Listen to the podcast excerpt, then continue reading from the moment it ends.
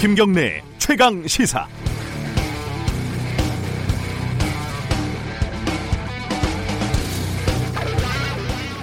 어제 뉴스타파에서 노무현 전 대통령이 재임 시절 직접 작성한 친필 메모 266건을 공개를 했습니다.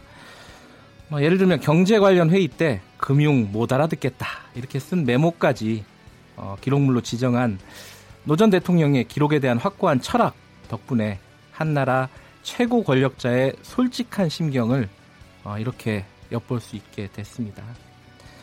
노 전 대통령은 많이 외로웠던 모양입니다. 이런 메모가 있습니다. 외로이 떠 있는 대통령. 대통령이 외로웠던 건 여러 가지 이유가 있겠지만은 언론 때문이기도 했습니다. 꽤 많은 메모가 언론에 대한 단상들이었습니다. 언론과의 숙명적인 대척, 천박하고 무책임한 언론, 식민지 독재 정치하에서 썩어 빠진 언론, 그 뒤를 졸졸 따라가고 있는 철없는 언론. 어, 문득 노 전 대통령이 서거한 뒤에 KBS를 둘러싸고 벌어졌던 살풍경이 떠오릅니다. KBS에 참담했던 현실과 시민들의 분노가 음, 지금도 생생합니다. 그 뒤에 KBS를 되살려줬던 시민들의 촛불도 기억을 합니다. 뉴스타파를 만들어줬던 손길도 기억을 합니다. 하지만 지금도 우리는 천박하고 무책임한 언론에서 벗어나지 못하고 있는 건 아닌지, 그리고 저는 철없는 기자로 계속 살아가고 있는 건 아닌지 다시 한번 반성을 해봅니다. 2003년 노무현 전 대통령이 경제 관련 회의에서 메모장에 쓴 글귀는 뜬금없이 표현의 자유 다섯 글자였습니다. 노 전 대통령의 머리에서 이 다섯 글자가 떠나지 않았던 것 같습니다. 저는 이 다섯 글자에 대한 책임을 지금 다하고 있는지 끊임없이 되돌아보겠습니다. 5월 22일 수요일 김경래 최강 시사 시작합니다.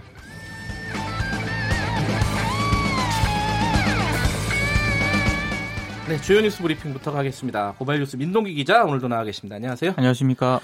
이석채 전 KT 회장 이게 사실 뭐 뭐라고 해야 될까요? 그 어, 김성태 사건이라고 해야 되나요? 뭐, 어떻게 해야 되나요? KT 부정채용 사건이 맞겠죠? 예. 네, 속보 좀 알려주시죠. 김성태 의원 딸의 예. KT 채용 비리 의혹이 이제 제기가 됐는데요. 네. KBS가 이석채 전 KT 회장의 공소장을 확인을 했거든요. 음, 네. 2012년 국회 환경노동위원회 국정감사 증인으로 채택이 되지 않았던 게 네. 부정 채용의 계기인 것으로 이렇게 음. 지금 의혹이 제기가 됐습니다. 네. 당시 일부 야당 의원들은 이석채 회장의 증인 채택을 강하게 요청을 했습니다만 네. 당시 여당 간사였던 김성태 의원이 당론이라며 강력히 반대를 했습니다. 근데 이석채 회장이 김성태 의원이 우리 KT를 위해 저렇게 열심히 돕고 있는데 딸이 정규직으로 근무할 수 있도록 해보라. 이렇게 지시했다는 진술을 확보를 했습니다. 네. 근데 당시 그 KT는 이미 서류 합격자 발표가 난 뒤였기 때문에 네. 김성태 의원의 딸은 지원이 불가능했던 그런 상황이었습니다. 하지만 이석채 전 회장 지시로 김성태 의원 딸은 서류 합격자만이 치르는 인성 검찰을 거쳐서 무려 81대 1의 경쟁률과 상관없이 정규직으로 입사를 했다는 건데요. 이에 대해 김성태 의원은 당시 이석채 전 회장은 수사를 받고 있는 상황이었기 때문에 네. 국정감사 관련법에 따라 증인 채택을 아예 할 수 없는 상황이었다. 여전히 부정 채용 의혹을 전면 부인을 하고 있습니다. 뭐, 하지만 이석채 회장은 김성태 의원이 참 열심히 우리를 돕고 있다 이렇게 생각을 했다는 거네요. 그렇습니다. 알겠습니다. 지금 어, 유튜브 라이브 어, 진행 중이니까요. 어, 유튜브에서 어, KBS 일라디오 검색하고 들어오시면은 어, 얼굴을 확인하실 수 있습니다. 계속 얼굴을 확인하라고. 자, 아, 이 뭐라고 할까요? 이게 독재자의 후예 발언 이후에 폭풍이 있는데 이번엔 또 대변인 진 논란이 있어요. 그렇습니다. 좀 설명 좀 해주세요. 황교안 대표가 문재인 대통령을 향해서 북한의 대변인 지시라는 표현을 썼느냐 이걸 예. 두고 논란이 제기가 되고 있습니다. 어제 인천 자유공원에서 어, 황교안 대표가 이제 연설을 했는데요. 네. 지금 이 정부가 저희를 독재자의 후예라고 하고 있다. 진짜 독재자의 후예는 김정은 아닌가 이렇게 얘기를 하면서 네. 진짜 독재자의 후예에게는 말 한마디 못하니까 여기서 지금 대변인 지시라고 하고 있지 않느냐 이렇게 이제 말을 했다고 일부 언론이 보도를 했습니다. 네. 근데 당시 영상을 보면은요, 저도 이걸 봐, 들어 봤거든요. 네. 지읒 것까지는 한 것 같은데 정확하게 지시라고 했는지는 조금 논란이 있습니다. 발음이 좀 흐려졌죠? 그렇습니다. 예. 그래서 기자 기자들이 이걸 이제 확인을 하니까 아, 황교안 대표는 내가 그렇게 얘기 안 했다라고 부인을 했는데요. 네. 어, 청와대 고민정 대변인은 말은 그 사람의 품격을 나타낸다고 한다. 그 말로 가름하겠다. 이런 음. 입장을 밝혔습니다. 대변인 질이라는 설도 있고 대변인 직이라는 설도 있고 여러 가지 설은 있습니다. 아, 지읒은 분명히 들어간 것 같습니다. 네. 어, 예전에 그 아니 얼마 전이죠 민주평화당 그 원내대표 유성엽 의원이 어, 정의당과 공동 교섭단체 이거 좀 잘 안 될 거다라는 식으로 인터뷰를 했었거든요. 네. 근데 이게 좀 추진이 되는 모양이에요? 근데 안 될 거라고 이제 그렇게 얘기를 했었는데 네. 어제 그 의원총회에서 예. 우선 정의당과 교섭단체를 구성을 하고 이후 상황에 따라 제3지대 산 신당도 추진을 하는 등 이 2단계 방안을 실현해 봤으면 좋겠다는 말이 나왔다. 네. 어, 의견을 충분히 수렴해서 결정하겠다. 이렇게 말을 조금 바꿨습니다. 네. 그러니까 왜 이런 발언을 했느냐를 두고 여러 해석이 나오는데요. 지금 교섭단체를 중심으로 국회 정사관논의 논의가 진행 중인데 네. 지금 민주평화당은 비교섭 단체거든요. 네. 그래서 패싱 우려가 지금 제기가 되고 있는데 예. 이런 고민이 좀 하나 반영이 되어 있는 것 같고요. 으흠. 그리고 다른 한, 한쪽에서는 바른미래당 호남 의원들과 제3지대 신당 논의를 상당 부분 진전을 시켰는데 지금 바른미래당 원내대표가 오신환 원내대표잖아요. 그렇죠. 바른정당계거든요. 그렇죠. 그래서 이것도 가능성이 좀 낮아졌습니다. 이러다 보니까 좀 다른 돌파구가 필요했던 것 아니냐 이런 해석이 나오고 있습니다. 네. 근데 탄력을 받을지는 미지수입니다. 왜냐하면 민주평화당 내부에서도 어, 교섭단체 구성에 반대하는 의원들이 적지 않기 때문입니다. 그렇죠. 아, 이번에 원내대표들 호프 모임에 있었는데 교섭단체가 아니라 못 들어갔잖아요. 그렇습니다. 그래서 아, 그 맥주 한 잔더 놓는 게 뭐 그렇게 대단한 거라고 안 끼워주냐 뭐 이런 뭐 농담 섞인 불만도 있었는데 네. 좀 지켜봐야 될 것 같고요. 아, 저는 이 뉴스가 좀 눈에 띄더라고요. 구의역 그 사고 이후에 정규직을 늘렸더니 정규직으로 전환을 했더니 비정규직을 그렇죠. 어, 고장률이 확 줄었다. 그렇습니다. 어. 서울시와 서울교통공사가 그 이른바 구의역 사고 이후에 정비사 인원을 늘리고 정규직 전환을 추진을 한 결과 네. 스크린도 고장이 3년 만에 무려 68%나 줄어들었다. 어, 예. 이런 조사 결과가 나왔습니다. 네. 그리고 구의역 사고가 발생한 2016년 두 건의 사상 사고 이후에 지하철 승강장 스크린도어 사고로 인한 사상자는 없는 것으로 또 집계가 됐는데요. 네. 서울시와 서울교통공사는 정비사 정규직 전환 그리고 스크린도어 안전성 강화 등을 지금까지 추진을 해왔는데 서울시는 2016년 9월 그동안 외주 용역, 업체 소속이던 스크린도어 정비사를 전원 정규직으로 전환을 했고요. 네. 어, 서울교통공사 역시 사고 당시 146명이던 정비사를 신규 채용 등을 통해서 현재 381명까지 늘렸습니다. 네. 근데 사고가 확 줄었다는 그런 얘기인데 네. 여러 가지를 좀 시사하는 그런 상황인 것 같습니다. 네, 이거 뭐 면밀하게 좀 분석을 해 볼 필요가 있겠어요. 그렇습니다. 이게 의미 있는 숫자인 것 같은데. 네. 어, 사건 사고 소식이 하나 들어와 있네요. 부산대에서요. 어제 그 60대 청소 노동자가 벽돌에 깔려 숨지는 사고가 발생을 했는데요. 거예요, 이게? 이게 26년 된 건물의 외벽에 붙어 있던 벽돌 수십 개가 네. 갑자기 떨어지면서 이 청소 노동자가 사고를 당했습니다. 네. 아, 미술관 주변에서 이제 청소 작업을 하다가 이제 사고를 음, 당했는데요. 네. 이 벽돌이 무너진 이 부산대 그 미술관은요. 1993년 3월에 준공이 됐는데 네. 26년이 된 건물입니다. 음. 그래서 건물의 계단이라든가 내부 벽면에 금이 많아서 학생들이 학교 측에 안전 조처라든가 건물 신축 요구를 지속적으로 했던 것으로 전해지고 있는데요. 네. 부산대는 사고가 나서야 뒤늦게 정밀 안전 진단에 나선 상황입니다. 음. 아, 저로서는 좀 안타까운 소식인데 이거는 아, 실내 흡연실이 2025년까지 완전히 폐쇄된다고요? 정부가 2025년까지 모든 건물의 실내 흡연실을 예. 폐쇄하기로 했습니다. 현재 사무용 건축물이라든가 공장, 복합 용도 건축물 같은 경우에는 연면적 1000제곱미터 이상의 크기일 때는요. 전체를 금연구역으로 지정을 하지만 네. 실내 흡연실을 둘 수 있도록 되어 있거든요.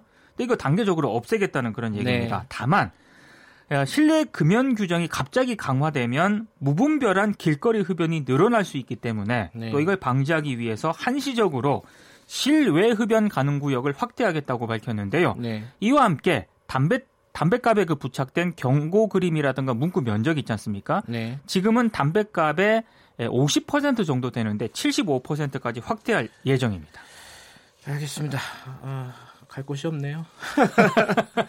자, 조양호 회장이 대한항공에서 400억 원 퇴직금을 받았다라는 소식은 제목만 알려드리고 여기서 마무리하겠습니다. 고맙습니다. 고맙습니다. 고말 뉴스 민동기 기자였고요. 김경래 최강시사 듣고 계신 지금 시각은 7시 35분입니다. 김경래의 최강시사는 여러분의 참여를 기다립니다. 샵 9730으로 문자메시지를 보내주세요. 짧은 문자 50원, 긴 문자 100원. 콩으로는 무료로 참여하실 수 있습니다. 네, 5월 23일 아, 내일이요. 다 아시겠지만은 고 노무현 대통령 서거 10주기입니다. 뭐 지난 주말에 여러 가지 행사도 있었고요. 그런데 어제 어, 유스타파에서 보도를 한 건데 노무현 전 대통령이 재임 기간에 직접 작성한 메모가 한 200여 건이 공개가 됐습니다. 아, 이게 뭐 공식적인 어떤 서류가 아니라 개인적인 어떤 메모이기 때문에 노무현 대통령이 재임 당시에 어떤 생각을 가졌는지, 어떤 고민을 했는지가 아, 엿보이는 그런 자료인 것 같습니다.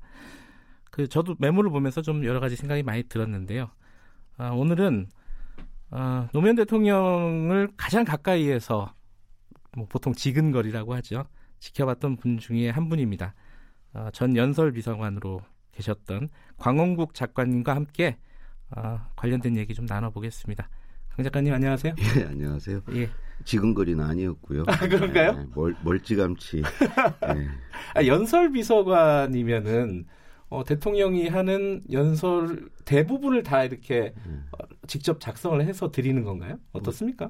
그런 그렇긴 하죠. 근데 네. 그뭐 연설 쓰는 일은 이제 공적인 업무여서 네. 그러니까 뭐 사적으로 대통령님의 뭐 소회를 듣거나 이런 일은 좀 음. 드물고요. 그건 이제 부속실이나 이런 쪽 예. 그야말로 가까운 데 계신 분들이 하는 일이고.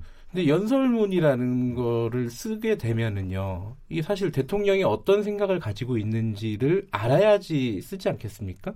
그러니까 그렇죠. 그래서 의사소통을 되게 자주 하실 거 하셨을 것 같다 이런 생각은 드는데 비교적 맞나요? 뭐 다른 비서관들보다는 음. 어, 많이 들을 기회는 많죠. 그렇지만 아. 그게 다 이제 어, 어찌 보면 공적인 얘기고요. 예. 방금 말씀하셨듯이 이렇게 그 사적인 메모 같은 얘기는 아니니까 음. 예, 그런 얘기는 그야말로 이제 가까이 있는 분들하고 나누는 얘기죠. 그렇군요. 그, 근데 제가 그냥 기억을 해보면은 언뜻 생각하기에 노무현 대통령은 어 그냥 이른바 약간 free talking 그래서 연설할 때도 네. 되게 자연스럽게 연설문이 마치 없는 듯이 하셨던 분인 거로 기억이 돼요. 아, 그게 이제 예. 실제로 연설문이 없었던 연설도 많고요. 아, 그래요? 그거는 음. 그야말로 정말 메모를 가지고 음. 연설하신 거고요. 네. 어, 또 연설문을 미리 준비해서 가지고 가신 경우에도 그 연설문을 그대로 읽지 않으시고 음흠. 현장 분위기에 또 맞춰서 어, 이렇게 그 읽으시고 그러셨기 때문에 누가 보면은 그냥 현장에서 즉석에서 연설하는 것 같이 보이기도 음. 했죠. 그 비, 연설 비서관으로서 섭섭하진 않으셨어요? 이게 기껏 이렇게 정성 들여서 써서 드렸는데 제가, 그대로 안 하시고 제가 쓴 건 아니고 이제 대통령이 그만큼 고생해서 시간을 네. 들여서 준비하신 건데 네. 근데 본인께서 그 현장에서 그냥 이렇게 하는 게 더 좋다고 판단하셔서 하는 거는 음. 연설은 대통령 거죠. 제가 무슨 거기에 서운할 일도 없는 거고 네. 많이 할 바도 아니고 예 그렇습니다. 아 벌써 10년입니다. 이게 물론 이제 서거일로부터 10년이고 사실 재임 기간으로 따지면 훨씬 더 많은 시간이 지났죠. 10년이라는 숫자가 주는 의미가 좀 있을 텐데 강 작가님은 10년이라는 서거 10년이라는 오늘 아, 내일이죠.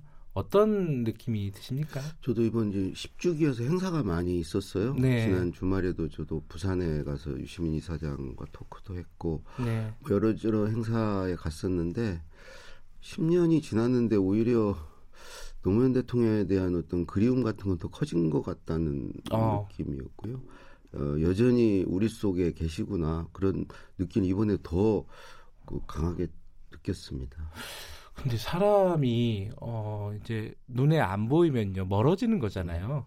뭐 가까운 사람이 이제 세상을 떠나도 시간이 지나면 그 기억들이 좀 희미해지고 잊혀지고 하는 게 당연한 건데 음. 노무현 대통령, 노무현 전 대통령이 10년이 지났는데도 점점 더 그리워지고 있다. 이게 아마 강 작가님만의 생각은 아닐 거거든요. 왜 그렇다고 생각하십니까? 그 새로운 이야기들이 계속 나오고요. 그 또 얘기하신 거에 대한 해석들이 더 깊이 있게 들어가고 음. 그러니까 그만큼 그분이 그 자기를 많이 보여줬다는 거고요. 그래서 본 사람이 많기 때문에 이야기가 많다는 음. 거고 다른 한편으로는 그분의 생각이 깊었다는 거죠. 네. 그 깊은 생각에 대한 해석이 처음에는 잘 몰랐는데 아하. 이렇게 세월이 흐르면서 시대가 바뀌면서 네. 그걸 다시 끌어내서 이 시대에 맞게 또 또 다른 해석을 계속 낳고 있기 때문에 네. 어 계속 회자될 수밖에 없고 잊혀지지 않는 것 같습니다. 연설 비서관으로서요. 어, 뭐강 작가님 아시는 분은 다 아시겠지만은 국민의 정부 때부터 사실 그 청와대 일을 관여를 하셨어요. 예. 그때 이제 행정관으로도 계시고 예. 그 뒤에 이제 참여정부 때는 비서관으로 예. 계셨는데 이 김대중 대통령 전 대통령도 연설로 굉장히 유명하신 분이고 명연설가셨습니까? 그거 아니고 그뭐그 그, 그 저기죠 그 원조죠 원조. 원조. 네. 그리고 노무현 대통령도 마찬가지였고요. 네. 근데 두 분의 스타일은 좀 달랐던 것 같아요. 어떻게 달랐습니까? 또 가까이서 보시기에는? 일단은 두 분 다 그 말과 글을 굉장히 그 중요하게 생각하셨고요. 거기에 네. 많은 시간을 들이고 어 하셨던 분들이고 근데 좀 다른 점은 어 김대중 대통령님은 본인의 말과 글을 어떤 역사 또는 기록으로 좀 생각을 하셨던 것 같고 음. 어, 노무현 대통령은 그 당대의 어떤 또 그 현재 시점에서 네. 어, 청중에 좀 무게 중심을 두지 않으셨나. 아, 현장 중심. 그렇죠. 예, 그런 음, 예, 그런 차이가 좀 있는 것 같습니다. 예. 어, 어제 이제 그 노무현 대통령의 메모를 제가 쭉 읽어보니까 굉장히 이제 주목되는 지점들이 좀 있어요. 또 가장 첫 번째 눈에 들어오는 게 저는 외로움이었어요. 고립감. 음. 그게 이제 대통령으로서 가지는 본질적인 어떤 외로움일 수도 있을 텐데 그렇죠. 당시 상황도 그랬고 음. 뭐 여러 가지 측면에서 굉장히 외로워하고 힘, 힘들어하고 했다는 느낌을 받았어요. 강 작가님이 가까이서 보시기에는 어땠습니까? 예, 저는 정말 다시 얘기하지만 뭐 가까이서 보는 건 아니고요. 아, 저보다 가까이에서 대통령이란 네. 자리가 원래 고독한 자리죠. 그렇죠. 어찌 보면 네. 두려운 자리예요.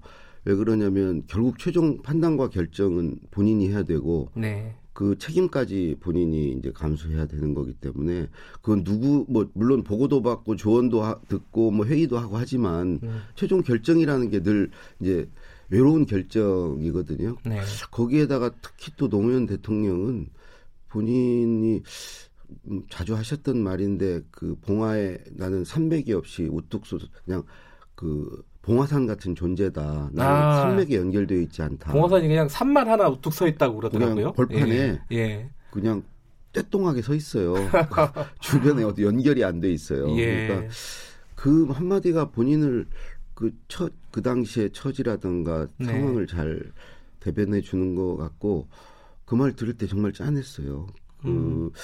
그 이제 그런 것들이 메모에 이제 그 그건 메모는 공개되는 걸 전제로 쓰신 건 아니잖아요. 네. 그야말로 본인의 진심, 음, 본인의 그 당시의 심경을 이렇게 쓰시고 이런 것들이 많았기 때문에 그 메모에 이제 그런 마음이 담겨 있는 것 같습니다. 메모를 이렇게 기록물로 지정까지 하는 건 사실 노무현 전 대통령이 기록에 대한 어떤 의지, 어떤 아, 철학. 그런데 그거는 네. 확고하세요. 음. 그 이제 기록물로 넘길 때뭘 네. 가리지 않았어요. 어, 불리한 것도. 어, 그런 건 전혀 가리지 않고 예. 다 넘기는 걸 전제로 어, 다 넘겼죠. 음흠. 그것 때문에 뭐, 뭐 공격을 받을 수도 있다는 거 왜 모르셨겠어요. 그렇지만 그렇겠죠. 그 기록을 남긴다는 게 중요하기 때문에 그걸 가려서 하지 않으셨습니다. 음. 그렇기 때문에 우리가 또 지금 노무현 대통령이 어떤 사람이었는지 어떤 그렇죠. 분이었는지를 네. 조금 더 알 수 있는 게 아닌가라는 생각도 언뜻 들고요. 네. 메모를 보시면서 가장 좀 강 작가님이 보시기엔 인상적인 대목은 어떤 부분이었습니까? 아, 저는 뭐 글 쓰는 사람이어서 그런지 예. 이게 국민들이라고 그랬다 들자를 뺐더라고요. 그 아. 메모에서도 아, 이 교정교회를 보셨더라고요. 국민은 들자 붙으면 안 되거든요. 아, 그냥 국민이죠. 국민 어, 자체가 아니죠. 어떤 집단의 개념이기 때문에. 예, 그러니까 예. 들자를 또 빼셨더라고. 굳이 안 빼셔도 되는데 그걸 빼시고 본인의 어떤 특유의 그 어투가 있으시거든요. 네. 맞습니다. 맞고요. 이렇게 예. 반복을 좋아하세요. 예. 근데 메모에도 여전히 그런 반복을 그대로 그냥 쓰셨어요. 그러니까 그냥 그 말하듯이 이렇게 쓰신 것 같아요. 그걸 뭐 음. 뭐 가 려서 쓰지 않고 생각나는 대로 어, 쓰셨다는 게 확인이 좀 드러나더라고요. 아, 글을 쓰시는 분이나 그런 게 보이시는군요. 저는 뭐 내용은 그다지 관심 없고요. 외로움에 대해서 조금 한마디 더 제가 붙이면요. 아마 어, 그 외로움의 여러 가지 이유 중에 하나가 언론이 아니었을까라는 생각이 들어요. 이제 뭐 언론에 대한 단상들이 굉장히 많더라고요. 메모에 보면은. 원래 관심이 굉장히 많으셨고요. 실제로 그 언론에 대해서 어떤 생각을 가지고 있는지 그거를 노무현 대통령하고 좀 대화를 했던 기억이 있으십니까? 대화를 했다기보다 이제 언론 관련 연설을 할 기회들이 뭐 신문의 날이라든가 그렇죠. 예. 뭐 이렇게 또 그 언론사 창립 기념식 같은 데 가서 이제 연설을 할 기회가 있으셨기 때문에 네. 그럴 때 이제 대통령이 구술을 뭐 들은 적은 있죠. 근데 기본적으로 언론에 대해서 굉장히 중요하게 생각을 하세요. 음. 언론의 그 어떤 역할 사명이 막중하다고 생각하시고 음. 그에 비례해서 언론이 바로 서야 된다고 생각하시고 네. 그래서 언론 개혁이 필요하다라고 그 생각은 정말 확고하셨던 것 같아요. 음흠. 5년 내내 그리고 지금 보면 그 참여정부 이후 정부에서 언론이 보인 행태라든가 네. 또 지금 여전히 계속되고 있는 그런 것들을 보면 네. 노무현 대통령 판단이 틀리지 않았다. 정말 음. 언론은 중요한 거다. 음. 어, 언론이 어떻게 하느냐에 따라서 대한민국의 미래가 좌우된다라고 생각이 들고요. 네. 예, 그래서 그때 제대로 보셨던 것 같고 어 그만큼 어 거기에 많은 시간을 들이고 고민할 만한 가치가 있었던 일이라고 생각합니다. 그래서 그 매, 그 거기에도 많이 남아 있는 거고요. 그 음. 메모에도. 근데 이제 언론하고 기본적으로 노무현 전 대통령의 철학은 언론과 건강한 어떤 긴장 관계를 원하셨던 것 같은데 어 결국은 또 굉장히 적대적인 관계로 변질돼 버린 측면이 있어요. 어 그게 이제 특히 이제 뭐 보수 극우 언론이라고 할까요? 그런 언론들의 공격들이 굉장히 심했었고요. 그러다 보니까 메모에 이런 단어들이 나오는데 뭐 언론과의 숙명적인 대척 아, 이런 단어를 보면은 이 이런 어떤 문장을 보면요. 음. 당시에 노무현 대통령이 어떤 생각을 갖고 있었는지 어떤 어, 처지에 놓여 있었는지를 좀 생각해 볼 수 있는 부분이 그 아닐까. 숙명적이라는 것은 기본적으로 언론은 정부를 견제하고 비판하니까 네. 숙명적으로 대척점에 있죠. 근데 네. 기본적으로 노무현 대통령은 그 정책을 두고 대안 경쟁을 하자고 그랬어요. 네. 그러니까 이 정책보다는 언론이 제시한 대안이 더 좋으면 어 제시를 하고 네. 서로 경쟁을 하자. 그게 국민을 위해서 좋은 거다. 음흠. 대한민국의 미래를 위해서 좋은 거다. 네. 그래서 사실은 그 건전 제안 뭐 이런 것들 그 분류를 해가지고 네. 정책에 다 반영했어요. 아하. 언론 그러니까 언론에 대해서 그 문제를 제기하고 무슨 그, 그 언론 중재인가요? 이런데 예. 한 것보다 훨씬 많이 음흠. 그 언론에서 제안한 것들을 받아주고 음흠. 그 좋은 제안에 대해서는 직접 편지도 쓰셨어요. 언론에 그쓴 기자한테 네. 이런 좋은 제안 해서 고맙다. 이렇게 반영하도록 하겠다. 정말 많이 썼어요. 근데 그런 건 전혀 알려지지 않았고요. 네. 근데 심각한 건 아까 이제 적대적 관계라고 그랬는데 사람 그런 관계 대한 경쟁을 하고 하려면 가장 기본이 서로가 서로를 인정해 줘야 돼요. 그렇죠. 어, 상대를 인정해줘야죠. 네. 근데 과연 몇몇 언론들이 대통령을 대통령으로서 인정해줬는가 네. 처음부터 아예 대통령의 그 성공을 오히려 어 두려워하지 않았는가 성공하기를 과연 바랬는가 어 그에 앞서서 정말 대통령으로서 인정했는가 저는 그것부터가 잘 안 됐다고 생각해요. 그러니까 네. 그런 관계가 될 수가 없죠. 서로 어, 대한 경쟁을 하고 네. 어, 방금 여기서 뭐 건전한 긴장 관계 네. 이런 게 될 수가 없는 거죠. 당시 상황이요. 예. 음. 아마 그, 지금도 그렇지 않아요? 지금도 문재인 정부에서도 비슷한 상황이죠. 뭐 네. 크게 저는 달라졌다고 생각하지 않아요. 음. 아마 그런 관계가 가장 극단적으로 표출이 됐던 시기가 아마 탄핵 정국이었을 겁니다. 노무현 대통령 2004년이죠. 그렇죠. 결국 그런 게 그걸로 나타났죠. 연설 비서가시니까 그, 그런 식으로 한번 여쭤볼게요. 그 탄핵이 가결되기 직전에 노무현 전 대통령이 했던 연설이 있습니다. 네, 그렇죠? 있습니다. 그때는 아마 연설 비서관이 연설을 작성한 게 아니었던 것 같아요. 아니 구술은 그러니까 저는 이 치는 역할만 했죠. 어, 치기는 누가 쳐야 돼요. 예. 어, 대통령이 직접 다 쓰지는 않으시니까 예. 대통령 구술을 받아서 치긴 했는데요. 뭐 네. 뭐 거의 뭐 100% 대통령님 구술에 그 내가 뭐 토시 거의 하나 건드리지 않았는데 가장 인상적인 것은 그런 거죠. 내가 지금 사과하면 네. 탄핵 면해 줍니까? 어, 아. 그래서 그럼 사과하면은 봐주고 어, 사과하지 않으면 탄핵되는 겁니까? 음. 그걸 물어봤죠. 그런 사과라면 하지 않겠습니다. 음. 그런 입에 발린 사과 하지 않겠습니다. 네. 음. 저는 그 대목이 가장 인상적이었던 것 같은데요. 그리고 결국 탄핵 당하셨죠. 아, 이 연설의 첫 번째 청중이시기도 하군요. 연설 비서관이. 그죠? 누구보다 그런 먼저. 영광은 있죠. 아. 어, 예.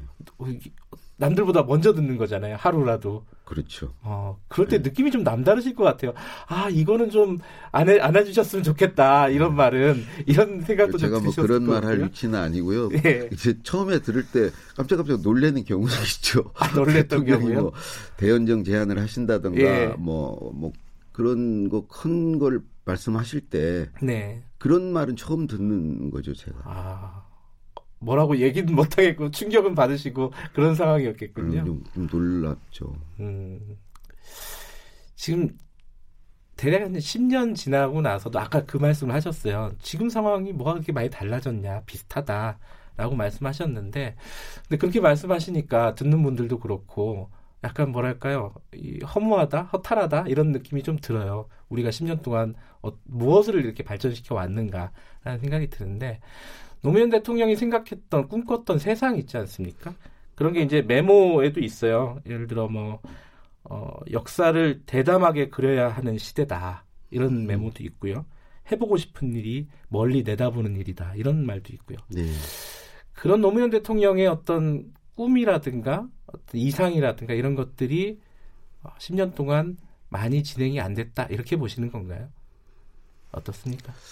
그전 대통령 재임 당시에 하고 싶은 일이 많았는데 네. 그 마지막에는 이제 많이 이루지 못했다. 근데 그런 것들이 대통령 권력으로 되는 일이 아니라는 걸 깨달았다. 네. 어, 이거는 결국 시민들이 나서야 된다. 음. 시민 민주주의가 핵심이다. 음. 그래서 그런 부분에 지금 이제 현재 진행형이죠. 앞으로 과제로 남아 있는 거죠. 음. 음. 그 대통령한테 기대고 정치권에 의지해서 될 일은 아니다. 시민들이 참여하고 네. 어, 만들어 나가야 된다는 거죠. 그 그런 면에서 보면요, 이게 굉장히 좀 외로움 이런 것들도 묻어 있지만 메모 같은 걸 보면은 실제로 노무현 대통령의 성격은 그냥 저도 이제 화면으로 보거나 이러면은 어, 또 시대에 대한 낙천, 낙관 이런 것들이 좀 강한 분이 아니셨나 아, 이런 생각이 좀 들어요. 보셨는데 전 지도자는 그래야 된다고 생각. 한 번도 이렇게 의기소침하거나 아, 그 일희일비하는 걸 잘 못 봤어요. 늘 음. 자신감이 있으시고 늘 희망을 얘기하고 그리고 오히려 우리가 이제 무슨 재보선 다 줬잖아요. 그럴 때마다 의기소침해 있으면 다 그런 거다. 이, 이런 거 하나에 이러면 안 된다. 그래서 잘 될 거다. 어, 그래서 늘 미래를 얘기하고 희망을 얘기하셨던 것 같아요. 어, 또 그래야 또 좋은 미래를 향해서 나아갈 수 있고, 어. 음. 아, 그 말씀을 하시니까 이거를 좀 안 여쭤볼 수가 없는데, 아, 그랬던 분이, 네. 어, 10년 전에 그 어떤 선택, 극단적인 선택을 하셨, 받았던 거는 그때 받아들였던 느낌은 저는 역시 그 대목에서도 노무현 다웠다고 저는 생각을 합니다. 노무현 다웠다. 네. 이게 어떤 의미죠? 간단하게만 좀. 방금 얘기했듯이 예. 시도하고 도전하고 음. 미래를 향해서 나아가고 역사의 진보를 믿고 네. 어, 몸을 던지고 어, 늘 그래 왔거든요. 네. 그거를 이렇게 했을 때 어떻게 든 계산을 하고 뭐 실패할까 이런 걸 또 두려워하고 이런 분이 아니시라는 거죠. 알겠습니다. 어, 내일 노무현 전 대통령 서거 10주기를 맞이해서 어, 강홍국 작가님 연설비서관 참여정부 때 연설비서관으로 일했던 강홍국 작가님과 함께 노무현 전 대통령을 생각하는 뭐 추억하는이라는 단어는 별로 안 좋은 것 같아요. 생각하는 그런 시간을 소박하게나마 저희들이 좀 가져봤습니다. 고맙습니다. 네, 고맙습니다. 네, 전 청와대 연설비서관 강원국 작가였습니다. 네, 어, 노무현 전 대통령과 관련된 문자를 많이 보내주시네요. 음, 1337님이 어, 푸른 바다였던 노무현 대통령님 보고 보고파집니다. 이런 말씀 보내주셨고 이정욱님은 언론이 제대로 된 역할을 했어야 했는데 대통령 흔들기만 했었다. 음, 우리는 불행했다. 지금도 늦지 않았다. 깨어있는 시민이 되자. 이런 말씀도 해주셨고요. K7414님은 KBS가 국민의 방송이었으면 좋겠다. 공정하고 객관성이 있는. 이게 다 뭐 관련된 말씀이시죠. 예, 다들 감사드리고요. 어, 김경래 청양사 1부는 여기까지 하겠습니다. 어, 잠시 후 뉴스 듣고 8시 5분에 2부로 돌아오겠습니다.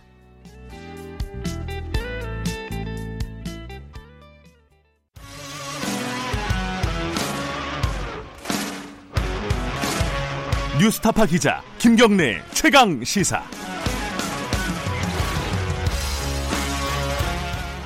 김경래 최강 시사 2부 시작하겠습니다.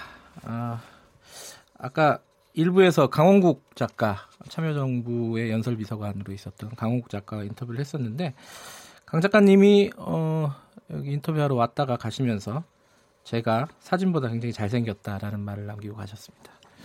확인하시려면 유튜브 라이브로 들어와 주시기 바라겠습니다. 어, 2부에서는요, 좀 심각한 얘기를 좀 하겠습니다. 그, 한빛 1호기 원전.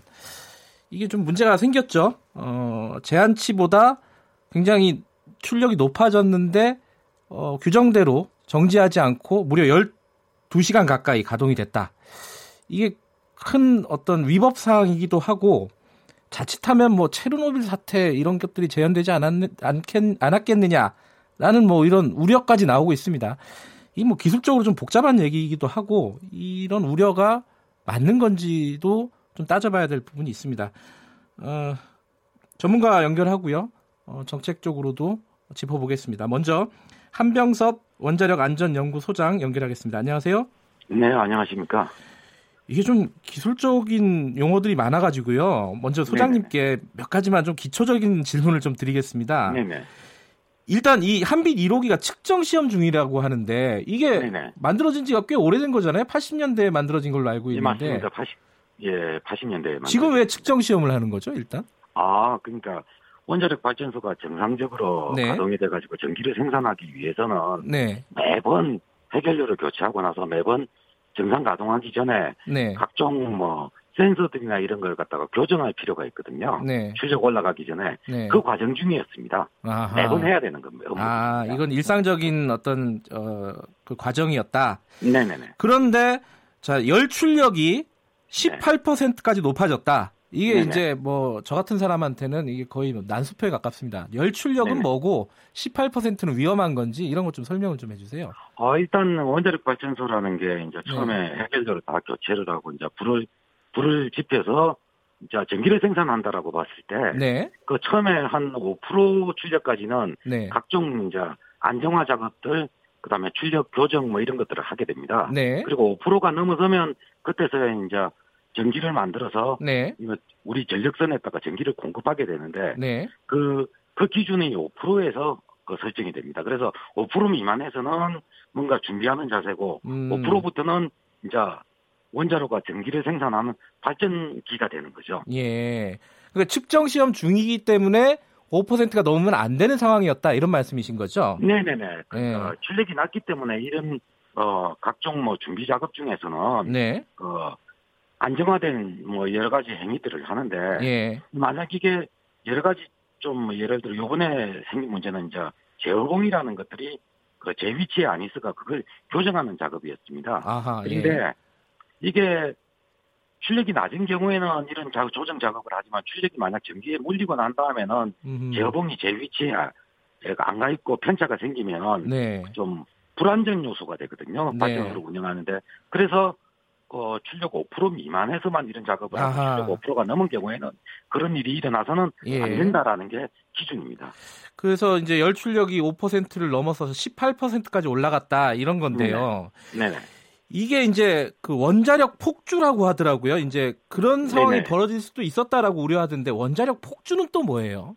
아, 원자력 폭주라는 거는 이제 네. 체르노빌 사고가 원자력 발전소가 이제 정지돼 있는 상태에서 네. 그러니까 발전소가 출력을 제대로 된 출력을 안 내고 이제 일종의 조금만 불씨만 가지고 있는 그런 상황에서 예. 실험을 잘못하다가 이것이 만 프로까지 그러니까 음. 원자로 출력이 100%가 뭐 1000메가와트라면 1000메가와트 전기를 내는데 네. 전기에 해당하는 에너지를 내는데 10만 메가와트에 해당하는 열을 내버린 거죠. 아하.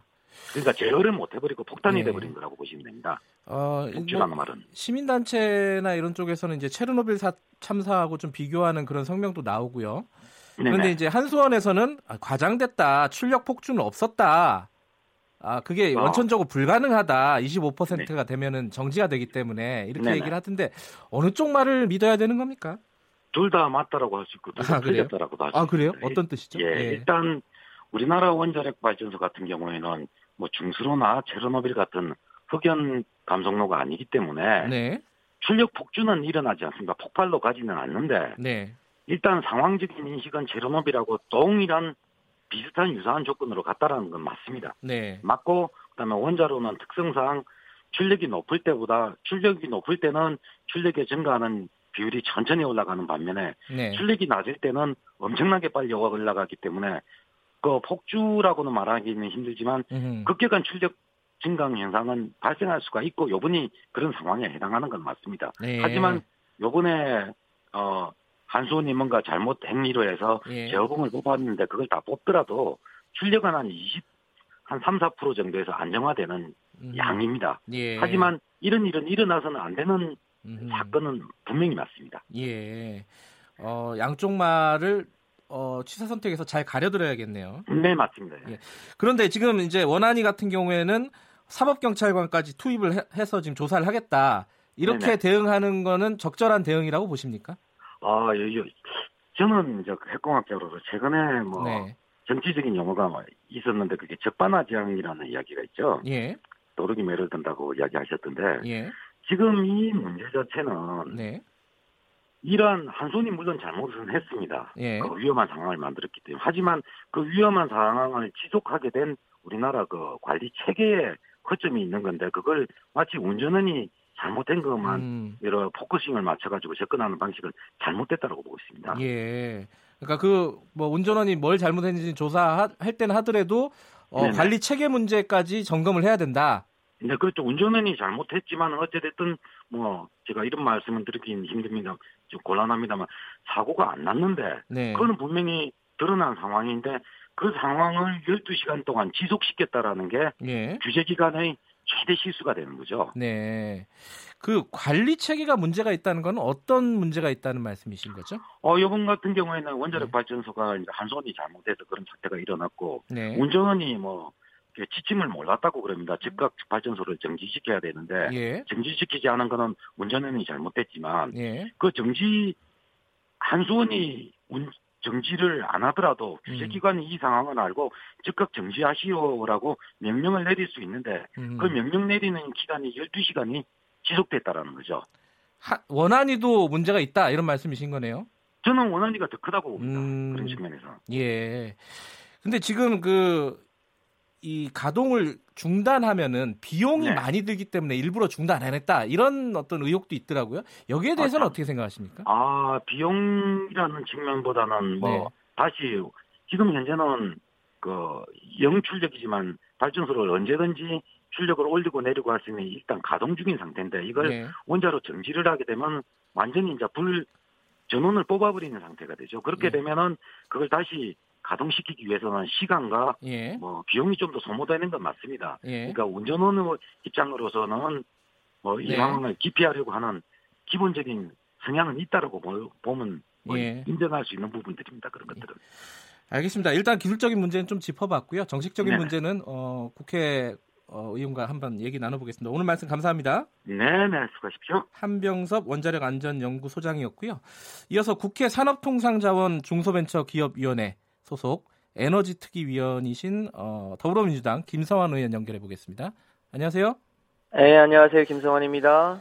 어, 의원님은 이번 사태를 어느 정도로 심각하게 바라보고 계십니까?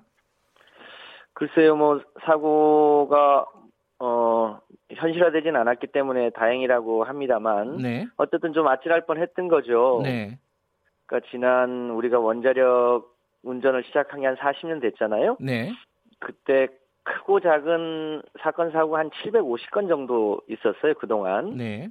이제 대부분은 이제 설비 결함과 관련된 거였고요. 그 중에 18% 그러니까 135건이 어, 사람의 실수, 네. 뭐, 그러니까 사람들의 사람 때문에 운전 때문에 생겼는데 이번에도 이제 그런 거라고 봐야죠. 네.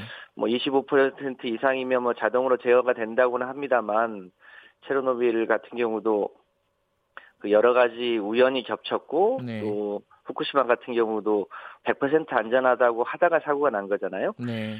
그런 차원에서 보면 어 우리라고 해서 반드시 안전하다고 볼 수 없는 굉장히 큰 사건이니까 잘 되돌아봐야겠죠. 이번 사고에 대해서는 어떤 조치가 당장 좀 필요하다라고 보시는 겁니까?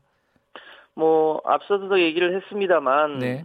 이게 이제 왜 생겼냐, 네. 어떤 과정을 거쳤냐, 그리고 이, 이 그동안 이제 주로 설비 점검과 관련한 어, 원인 규명과 조사와 대책이 주였다면 이번에는 이제 운전 과정에 있어서의 실수와 그것에 대한 규제 기관의 이제 규제 문제 이런 네. 이런 게 이제 주요한 문제였잖아요. 네.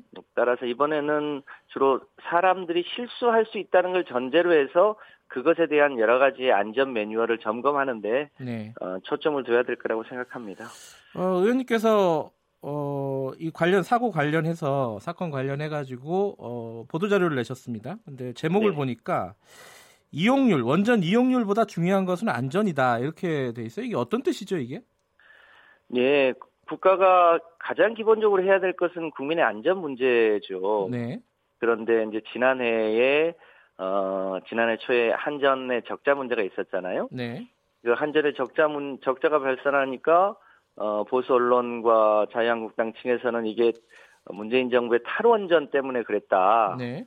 이렇게 주로 이제 보도를 많이 냈었죠. 그때 네. 원전 가동률이 50%대였는데 그렇게 된 이유가 어, 기존의 원전을 전체적으로 어, 박근혜 정부 때부터 안전 점검을 해보다 보니까 뭐 경락고가 부실하다든지 네. 큰 구멍이 있었다든지 이런 것을 점검하느라고 가동이 좀 낮았었거든요. 네. 그런데 이제 그거를 마치 문재인 정부의 탈원전 정책 때문이라고 네. 그렇게 이제 공격을 했었죠. 그 후에 이제 가동률이 꾸준히 지금 올라가 있는 상태거든요. 네.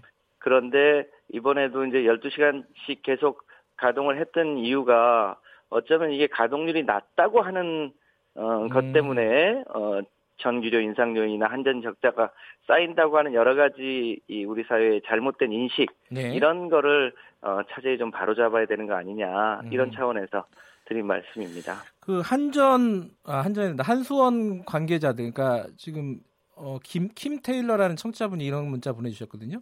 한비던전 관계자 책임자들의 행태와 마인드가 문제다. 이런 문제를 감추기에 급급한 후쿠시마 얘기가 남의 얘기만 아니다. 이렇게 문자를 보내주셨는데 이게 사실 이제 한수원에 대한 조사도 조사인데 아까 어, 한병섭 안전력 원자력 안전 연구소장도 원안이 원자력 안전위원회 문제도 있다 이렇게 얘기하셨는데 이 좀 어떤 점검을 좀 할 필요가 있지 않느냐라는 생각이 드는데 어떻게 보세요?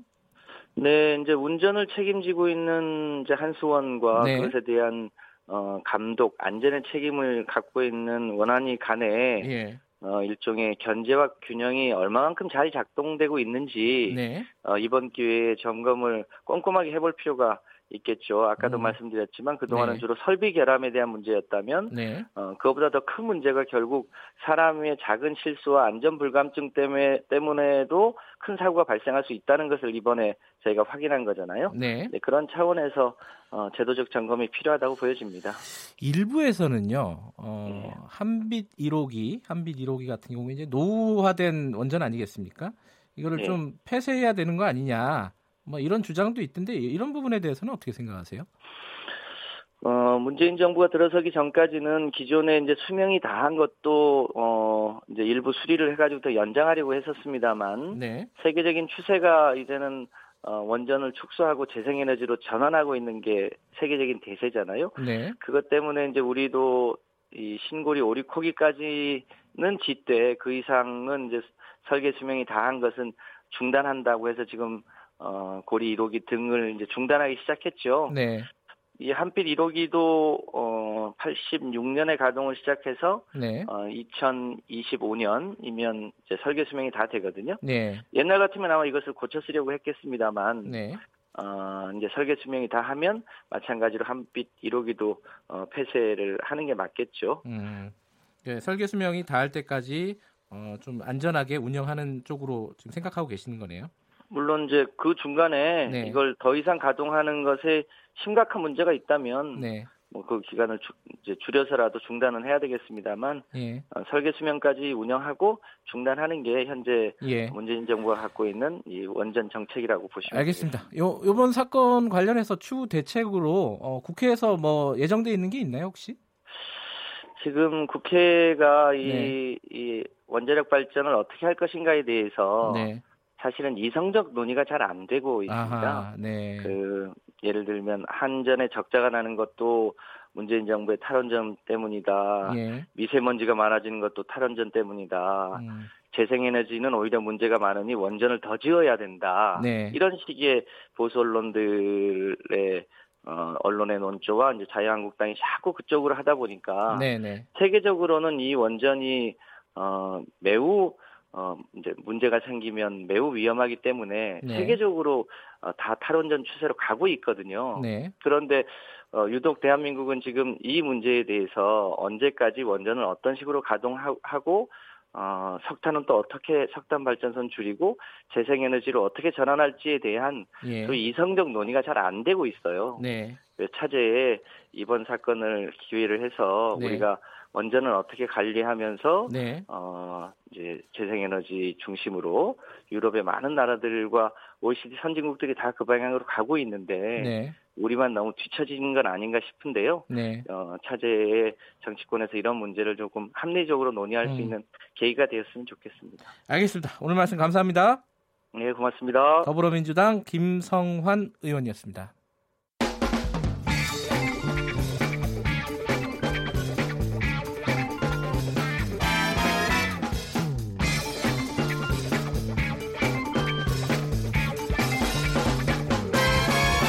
윤태곤의 눈. 네, 윤태곤의 눈 의제와 전략그룹 더모아의 윤태곤 정치 분석실장 오늘도 나와 계십니다. 안녕하세요. 네, 안녕하세요. 오늘은 사실은 제가 좀 궁금했던 얘기인데 네. 좀귀 기울여서 들어봐야 될 것 같습니다. 자, 검경 수사권 조정 국면인데 뭐 전쟁이 일어난 것 같아요. 검경 전쟁, 전쟁이죠. 네. 어제 민감룡 경찰청장이 예. 기자간담회를 열었어요. 뭐 네. 가끔 하는데 이런 말을 했습니다. 법적 절차에 따라 원칙대로 수사를 할 것이다. 음. 임의적인 방법으로 안 되는 것은 법에 정해진 여러 강제 수사 절차가 있기 때문에 처리해 나가겠다. 누구에 대한 거죠 이게? 지금 서울지방경찰청 지능범죄수사대가 김순환 전 검찰총장, 음흠. 김주현 전 대검 차장, 네. 황철규 현 부산고검장, 조기룡 청주지검 차장검사 예. 4명을 직무유기 혐의로 입건해가지고 수사를 진행하고 있어요. 어떤 혐의예요? 2016년에 예. 부산지검 소속이던 A 모 검사, 지금은 검사가 아니고 변호사인데 예. 고소장을 위조한 사실을 알고도 적절한 징계 음. 없이 부실하게 처리했다 이런 거예요. 이례적인 건데요, 이것도 사실은. 네, 이게 또 뭐 이만큼 할 일인가 뭐 이런 식의 이야기도 있긴 있어요. 자, 그러면은 또 반대쪽도 있어요. 반대쪽 있죠. 뭐. 강신명 전 경찰청장 구속됐습니다. 이철성 전 경찰청장은 박근혜 정부 때 임명돼가지고 노무현 아 문재인 정부 앞쪽까지 경찰청장이었는데 네. 구속영장 기각됐어요. 이건 검찰이 수사하고 있는 그렇죠. 거죠. 그렇죠. 예. 이두 사람은 이명박 박근혜 정부 때 이제 정보 경찰이 사실상 음. 선거에 개입하고 여권 입맛에 맞는 정보를 생산해서 보고한 데 대한 책임자로 지목되고 있고 또 원경한 서울 경찰청장 형 경찰청장이요. 네. 내사 중이에요. 뭐 10년 전에 누가 뇌물을 줬대나 아, 뭐, 예, 뭐 예. 투서가 들어왔다. 그렇죠. 네. 그러니까 양쪽에서 검찰이고 경찰이고 어그 뭐 속된 말로 우두머리들을 그렇죠. 어, 이렇게 겨냥해가지고 서로 싸우고 있는 거네요 지금. 그렇죠. 그러니까 이게 양쪽 다 혐의가 있는 거예요. 예. 그러니까 아 우리는 법과 원칙에 따라 수사할 뿐이다. 아무 확대 해석하지 마라. 음. 양쪽 다 그렇게 이야기하고 있어요. 뭐 어쨌든 여기서 짚어본 혐의들은 전 정부 때 것들이니까 뭐 이른바 크게 봐서 적폐청산이다. 음. 이렇게 말할 수도 있겠죠. 국민들 입장에서는 근데 서로 싸우든지 말든지 어, 잘못한 거 이렇게 수사하는 건 뭐 좋은 거 아닌가? 뭐 이런 느낌도 그러니까 있어요. 서로 서로 봐주는 것보다 크게 견제하는 게 나은데 예. 이런 예를 들어 수사의 부분 국민의 민생과 관련된 부분에서 견제를 하는 건지 위에 이제 멱살이 잡고 견제를 예. 하는 건 이건 좀 다른데 자. 예. 또 다른 국면 하나 보죠. 이른바 예. 3대 수사라는 게 있지 않습니까? 뭐죠? 김학의, 버닝썬, 장자연 음... 대통령이 직접 언급까지 네. 했던 여기서 보면은 김학의 거는 검찰이 수세. 네, 검찰이 예전에 뭉갰다 네. 이런 거죠. 그리고 장자연 씨 거는 검경이 좀 뭐 다 엮여 있다. 부실 수사. 예. 버닝썬은 경찰이 수세인 그렇죠. 거잖아요. 밝히는 게 별로 없어요. 네. 예. 자 이에 대해서 이낙연 총리가 어제 이제 검경을 좀 싸잡아도 질타했는데 저는 사실 이 부분은 진상조사위나 각급 과거사위의 역량 부족도 문제라고 보는데 그건 일단 제쳐놓고 예, 다음에 하시죠. 본류가 아니니까. 예. 김학의 장자연 씨 건은 과거사위 진상조사위에서 검찰로 넘어가는 프로세스고 네. 버닝썬 건은 경찰이 수사해서 검찰로 송치하는 프로세스예요. 버닝썬은 양쪽이 다 걸려 있네요. 경찰도 걸려 있고 그러니까 검찰도 걸려 있고. 근데 검찰은 부담보다는 감시자의 아하, 위치인 게, 예. 자 경찰이 거의 수사를 해서 검찰, 검찰 송치하고 있는데 그리고 기억하실 텐데 사건 초기에 승리 씨 등의 단체 카톡방이 네. 드러났지 않습니까? 그 경찰이 입수하려고 그, 그 포렌식 회사 막 압수수색 뭐 3일 동안 한다 이런 이야기 나왔는데 제보자가 경찰 못 믿겠다고 국민권익위에 음. 갖다 줬습니다. 전부 다. 그랬죠. 권익위에서는 경찰이 달라고 할까봐 전부 다 그들 검찰이 갖다 음. 줬어요. 그럼 검찰이 다지고 있다는 거네요. 딱 이렇게 들여다보고 있, 다는 거죠. 어. 그리고 이제 경찰이 수사를 제대로 하는지 안 하는지 보는 건데 그저께 어, SBS에서 좀 흥미로운 보도가 나왔어요. 요게 가장 궁금한 대목이에요. 저는 자, 이 보도를 잘 이해를 못 하겠더라고요. 자, 정리를 해보면 이렇습니다. 예. 3월 13일 날 그 아까 말씀드린 카톡 대화방에서 이른바 경찰총장 이야기가 네. 나왔어요. 이게 경찰총장이 뭐냐, 경찰청장이냐, 누구냐. 네. 이랬는데 민감용 경찰청장이 그날 오후에 긴급 기자간담회를 해가지고 철저한 수사를 하면서 경찰총장이 누군지 특정돼 있다. 네.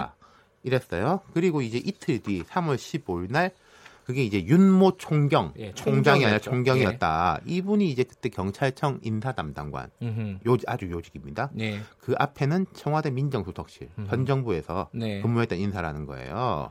이렇게 이제 소환이 됐는데 근데 이제 SBS 보도는 윤 총경이 그 소환 전날 14일 날 이모 청와대 선임 행정관 이 사람은 이제 과거사위를 총괄하는 사람인데 현직이죠. 예, 네. 뭐 메신저로 대화를 나눴는데 그날에 마침 또 민감용 경찰청장이 국회에서 별장 동영상에 나온 사람이 김학이 맞다. 예. 그냥 봐도 알아볼 수 있다. 음흠. 이렇게 이야기를 했거든요. 네. 그러자 이제 윤 총경이 이 선임 행정관한테 아, 이 이야기 참 잘하지 않았습니까? 라고 음. 하니까 이 이선임 행정관은 좀 더 세게 했어야 됐다. 이렇게 답했다. 그리고 또 하나, 윤 총경이 버닝썬 의혹 제기가 된 이후에 민감용 경찰청장하고 청와대 비서관들과의 저녁 자리를 주선했고 네. 이걸 이선임 행정관에게 보고했다. 예. 이런 메신저 내용이 확인됐다. 이렇게 보도를 했어요. 이게 굉장히 디테일한 내용이 지금 보도가 됐어요. 그렇죠. 이게 누군가가 흘린 것 같은데 이게 사실 확인은 어디까지 된 거죠? 자, 사실 확인은 이런 겁니다.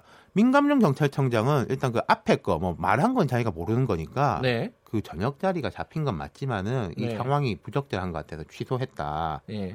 이야기했고 청와대 관계자는 사실관계를 파악해봤는데 사적으로 주고받은 문자 메시지에 불과했다.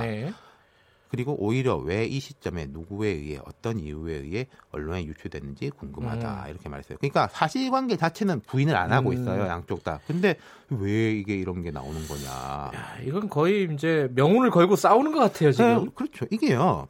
털어서 먼지가 안 나오는 쪽은 원래 당당합니다. 네. 근데 문제는 다 털면 먼지가 나와요. 그렇죠. 그러니까 서로 서로 서로 털면서 이거 당신 너무한 거 아니야? 이러고 있다는 거죠. 네. 제 여기서 하나 만약 김경랭한테 뭐 네. 누가 고소 고발을 한다든지 누명을 예. 쓴다든지 검찰 수사를 받고 싶습니까? 경찰 수사를 받고 싶습니까? 안 받고 싶습니다. 그렇죠. 근데 누군가 받아야 돼요. 그러면 네. 어떤 분은 아 나는 공수처 수사를 받겠다. 공수처 근데 받겠다. 공수처 가려면은 높은 네. 분들이나 돼야지 공수처 네. 가는 거 아무것도 가는 게 아니에요. 예. 근데 이게 하나 짚어볼게. 사실 따지고 보면은 지금 문무일 총장이 발표하고 있는 우리 검찰이 직접 수사를 축소하겠다. 그 경찰이 국가수사본부를 만들어가지고 좀 분리시키겠다. 예. 다 의미 있고 지금보다는 예. 훨씬 개혁적 방안이에요. 근데 논의는 산으로 가고 있고 자, 이게 전쟁이 벌어지고 어떻게 될지 일단은 좀 지켜봅시다. 오늘 말씀 감사합니다. 네. 자, 윤태곤 정치분석실장이었고요. 2부는 여기까지 하겠습니다. 잠시 후 3부에서 뵙겠습니다.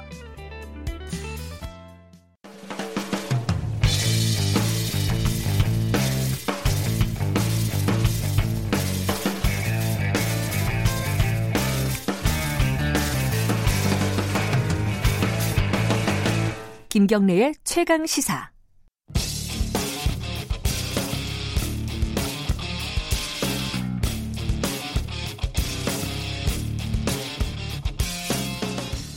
네, 오늘의 창을 통해 여러분은 역사 이야기, 역사 카페 시간입니다. 오늘은 중국 얘기를 좀 해보겠습니다. 이게 어, 청취자 여러분들도 뉴스를 보시면은 좀 뭐랄까요 맥락을 좀 짚어야 될 상황인 것 같아요. 어, 일단은 지금 한중 관계가 굉장히 악화되어 있는 상황이지 않습니까? 이 상황에서 가수 B가 어, 중국의 행사에 초청이 됐습니다. 이게 지금 한, 한중 관계 악화된 이후에는 보기 드문 일이죠, 사실. 어, 이게 지금 어떤 거냐면 아시아 문명 대화라고 중국이 주도하는 행사에 초청이 된 건데 지금 사실 중국은 미국하고 지금 어떤 전 세계 주도권을 놓고 어, 패권 전쟁이라고 할까요? 패권 경쟁을 벌이고 있는 상황입니다. 이게 다 맥락이 연결되는 맥락인데 이거를 좀 짚어 보는 시간을 마련하겠습니다. 박태균 서울대 국제대학원 교수님 나와 계십니다. 안녕하세요. 네, 안녕하세요. 어, 일단 뭐 좀 쉬운 얘기부터 가죠. 네, 네. 가수 B가 어, 중국의 초청을 받아서 네. 가서 이제 공연을 했다. 네. 이게 뭐 주목할 만한 뉴스가 되는 건가요? 어, 주목할 만한 뉴스인 어떤, 것 같아요. 어떤 의미죠? 그러니까 제가 그 현장에 가서 그걸 봤거든요. 아 그래요? 네네네. 아 네. 그래서 저번 주에 안 오셨구나. 네. 예. 아, 직접 어, 보셨군요. 예, 네. 가서 현장에 가서 봤는데 예. 그 들어가는데 이제 중국인 학자가 저한테 그 얘기를 하더라고요. 비가 나온다. 어허.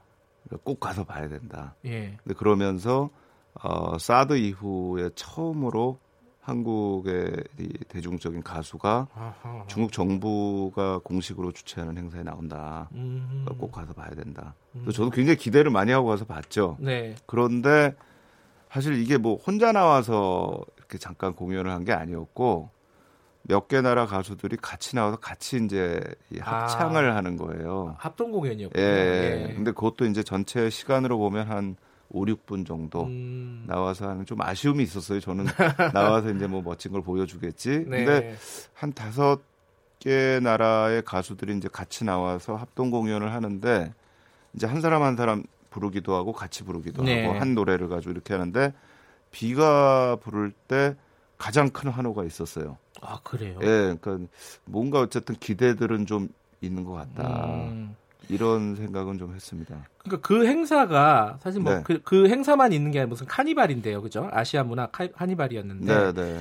그 행사 뭐 단독으로 열린 게 아니라 그렇죠. 어, 큰 행사의 일환 아니겠습니까? 그렇죠. 이제 아시아 문명의 대화라고 하는 첫 번째 열리는 타이틀. 행사고요. 예, 이게 무슨 행사예요, 이게? 유네스코하고 같이 이제 중국 교육부, 중국 정부의 교육부가 음흠. 유네스코하고 같이 이 행사를 열었는데, 그러니까 이제 이 아시아의 다양한 문명들이 있잖아요. 네. 그런 어떤 다양한 문명들과 같이 한번 대화를 하겠다. 음. 이제 이런 의미인데 사실 유네스코에서 미국이 탈퇴를 했거든요. 2017년에 탈퇴한 걸로 제가 기억을 하는데. 그래요?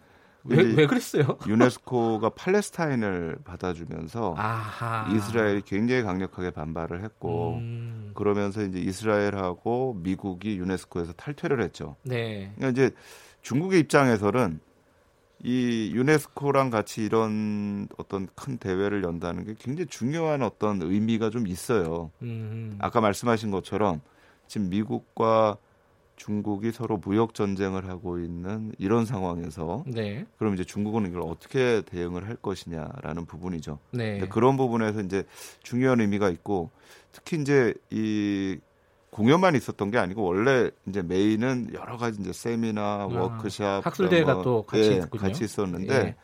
개막식에 시진핑 주석이 연설을 했어요 직접 아하, 예. 나와가지고 예. 뭐 연설을 하는데 이제 그 연설에서 그런 얘기를 하는 겁니다. 이 작은 문명도 중요하다. 음흠. 우리 모든 문명을 존중해야 된다. 음흠. 라고 하면서 이제 어떤 나라들은 네. 강한 나라들이 작은 문명을 무시하고 자기 문명을 거기다가 억지로 심으려고 한다. 아. 그래서는 안 되고 우리는 모든 문명을 존중해야 된다. 이 얘기를 하는 거예요. 약간 뭐 누구를 겨냥한 그렇죠. 있네요. 정확하게 예? 이제 예. 의미가 그렇게 오는 거죠. 그리고 음. 나서 제가 상당히 좀 흥미롭게 봤던 게 각국 정상들이 또 초청이 됐는데 네. 아시아가 아닌 지역에서 온 분이 있어요. 여기 그리스 대통령입니다. 어, 그리스요? 네, 그리스 오. 대통령이 와가지고 연설을 하는데 네. 그리스 대통령은 또 굉장히 흥미로운 얘기를 했어요. 이 문명의 충돌이라는 얘기가 있는데 네. 충돌하는 문명은 진정한 문명이 아니다. 음흠. 이런 얘기를 하시더라고요. 그러니까 이게 문명이라는 것은 서로가 굉장히 존중하는 것이 이제 문명이다 네. 이렇게 얘기를 하신 건데 이게 몇 가지 저는 의미가 있는 게 하나는 그리스는 유럽에서 제일 오래된 문명입니다. 그렇죠. 그리고 중국은 아시아에서 인도와 같이 가장 오래된 문명이고요. 네. 이게 그리스가 오므로 인해서 세계의 양대 문명이 한 자리에서 만났다라는 음. 의미를 보여주려고 하는 부분이 하나 있다라는 네. 생각을 했고요. 예. 또 하나는 이제 최근에 EU 쪽에서 이태리가 이탈리아가 그 일대일로 쪽에 이제 손짓을 했거든요. 아 중국의 일대일로 예, 정책이에요. 예, 예, 예, 이탈리아가 워낙 지금 경제가 안 좋은 음. 상황인데 근데 거기에 이제 그리스도 지금 경제 굉장히 안 좋아요. 그리스가 왔다라는 것도 뭐 또 좀 다른 의미가 분명히 존재를 하고 있는 게 아닌가. 예. 그러니까 이게 어 말씀을 들어보니까 이제 저희들이 사실은 매일매일 뉴스를 주로 다루지 않습니까? 네. 근데 이 얘기는 좀 그림이 큰 것 같아요. 어, 굉장히 큰 그림입니다. 예, 조금 뭐 유심히 좀 들어야지 어, 이해가 될 것 같은데 일단은 그런 생각이 들어요. 이 뉴스에 우리 뉴스에서 보면은 시진핑이 어, 4년을 준비한 행사다. 네. 굉장히 공을 들이는 행사다라는 의미겠죠. 네. 근데 이게 제목이 아시아 문명 대화입니다. 네. 그 사실은 그런 느낌이 있어요.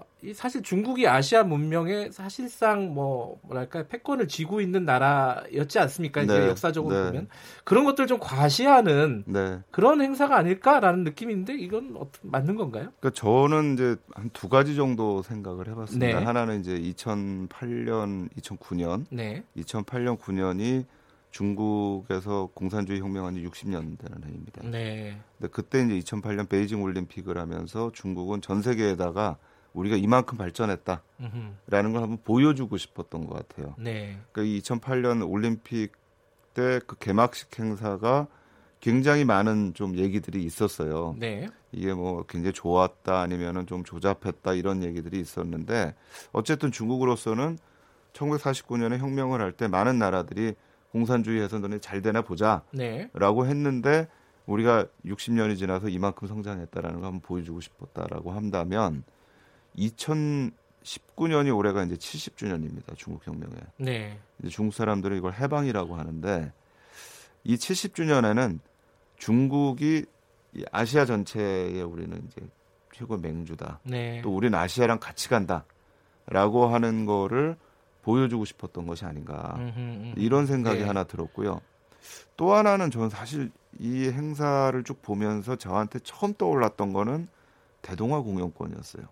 아, 그거는 우리 뭐 국민들 입장에서 보면 굉장히 민감한 얘기지 그렇죠. 않습니까? 그렇죠. 예. 사실 중국 사람들도 아주 민감한 예. 얘기고요. 예. 근데 일본이 했던 방식이 그거거든요. 서양 제국주의 물러가라. 음흠. 일본 군국주의자들이 물러가고 아시아 일은 아시아인들끼리 해결하겠다 라고 하면서 동남아시아에 들어와 있었던 유럽 제국주의자들은 물러, 물러내면서 자기들이 거기에 이제 점령을 해 나간 거였죠. 네. 근데 이거 지금 지금 이제 제가 아까 그 시진핑 주석의 얘기를 하면서 시진핑 주석이 자기 문명을 강요하려고 해서는 안 된다. 네. 우리는 서로 다 존중해서 이 얘기는 뭐 저는 너무나 당연한 얘기라고 생각하지만 그러면서 아시아 국가들과의 문명의 대화를 얘기하는 거는 어떻게 보면 좀 비슷한 게 아닌가. 근데 이제 저는 그 얘기를 그 중국 학자들하고 좀 했었어요. 예. 이제 중국 학자들이 자기들도 그런 면이 있다라는 거는 인식을 하지만 사실 이 문제는 중국으로서는 이렇게 할 수밖에 없는 선택이다. 음. 이런 얘기를 해요. 그래서 제가 이제 만약에 이거를 미국 쪽에서 보면 어떻게 생각하겠는가. 음. 그러니까 중국의 반격이 이, 런 방식으로 나오는 거라고 생각하지 않겠느냐라고 질문을 했더니 중국 학자들 얘기가 미국은 뭘 해도 의심을 한다. 안 해도 의심을 하고 예. 해도 의심을 하고. 예. 그러니까 처음에는 굉장히 조심했다는 거예요. 예. 근데 상황이 이렇게 되니까 어차피 의심받고 욕 먹을 거 우리가 하고 싶고 해야 될 일은 하고 나가야 되는 게 아니냐 이런 식으로 전략을 선회했다라는 얘기를 하더라고요. 여러 가지 좀 의미심장한 그런 부분들이 좀 있었어요. 지금 이제 미중 중미 미역 네. 무역 전쟁이 네. 사실 해결될 기미가 안, 아직까지는 안 보이고 있지 않습니까? 그렇죠. 관세를 계속 높여가면서 긴장 네. 긴장이 더 고조되는 상황인데 네. 이런 상황에서 이런 어떤 어, 큰 그림 중국이 큰 그림을 그리고 있다라는 거를 당연히 뭐 미국도 어, 뭐 간파를 하고 있을 거고요. 그렇죠. 이러면은 당분간은 이런 양 양대국 G2라고 하는 네. 그 양대국이 계속 이런 갈등 관계가 계속될 상당 시간은 그럴 가능성이 높다.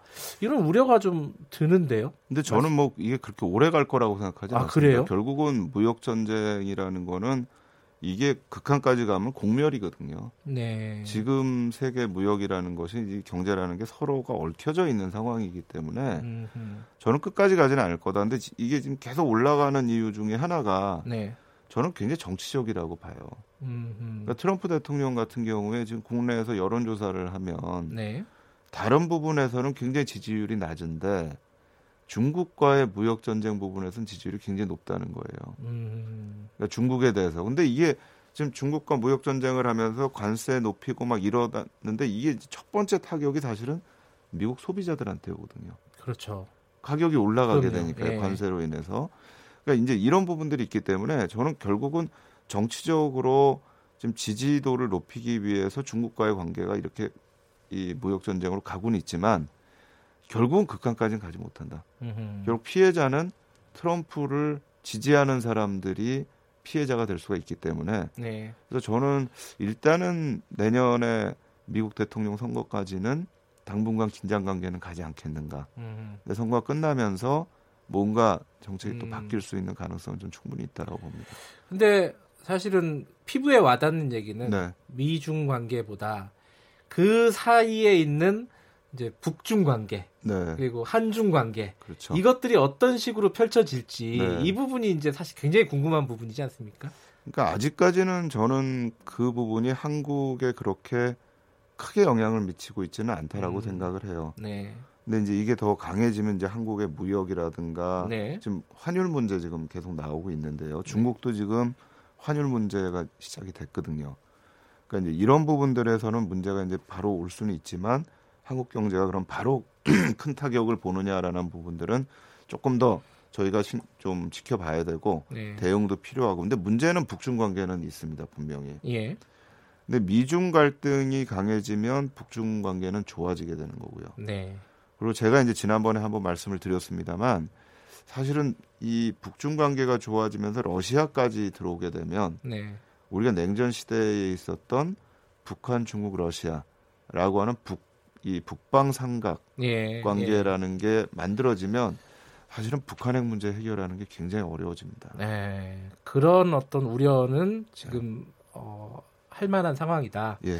근데 이제 그거와 결은 약간 다른데 이제 한중 관계가 사실 사드 이후에 네. 굉장히 냉각기지 않습니까? 네, 네, 네. 이 부분이 이번에 어떤 행사라든가 이런 네. 걸로 약간 어떤 해소될 수 있는 계기 이런 게 될 수 있을까요?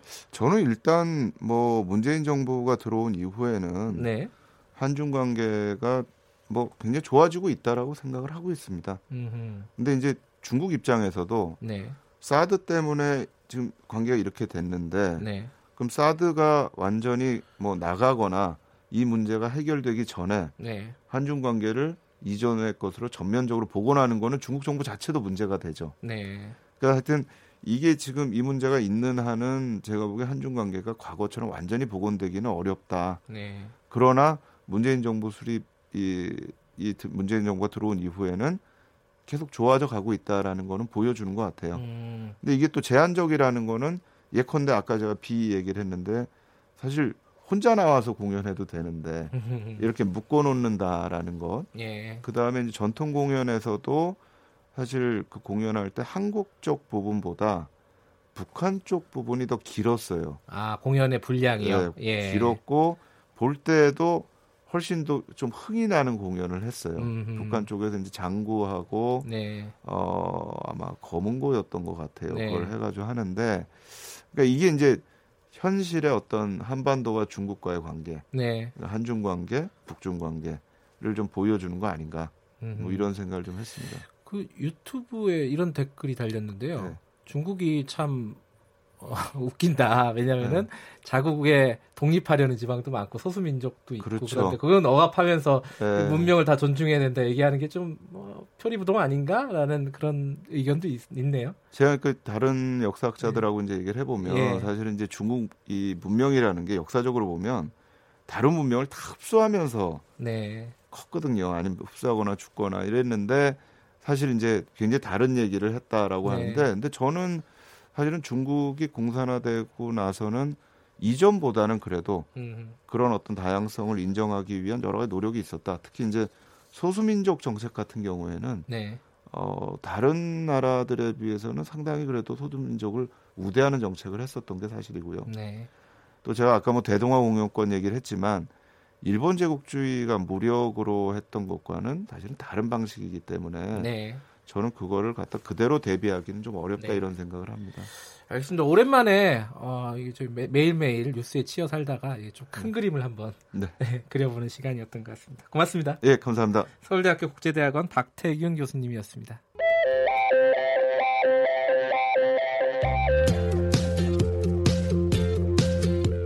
오늘 하루 이슈의 중심 김경래의 최강 시사.